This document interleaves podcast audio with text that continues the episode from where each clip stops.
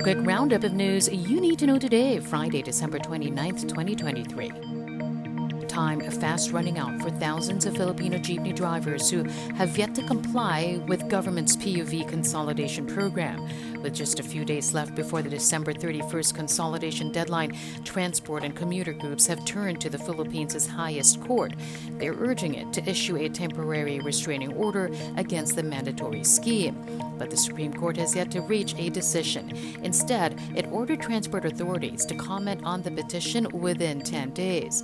Despite this, Transport Group Piston is still hopeful the Supreme Court will heed their call before Sunday.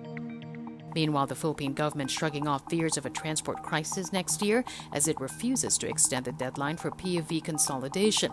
It asserts more groups are expressing interest to consolidate as a deadline looms. Transport regulators add they will soon issue special permits to unconsolidated PUVs operating in areas where there will be a shortfall in available public transportation. Top Philippine and U.S. diplomats discuss Manila's long-standing maritime row with Beijing. Philippine Foreign Affairs Secretary Enrique Manalo spoke on the phone with U.S. Secretary of State Antony Blinken. Blinken reaffirmed Washington's ironclad commitment to Manila under the Mutual Defense Treaty. Their phone conversation follows a warning from China for the U.S. to stop meddling in South China Sea issues and growth in revenue collection and a decline in public spending brought down the Philippine government's budget deficit in November. According to the Treasury Bureau, the budget gap hit 93.3 billion pesos for the month.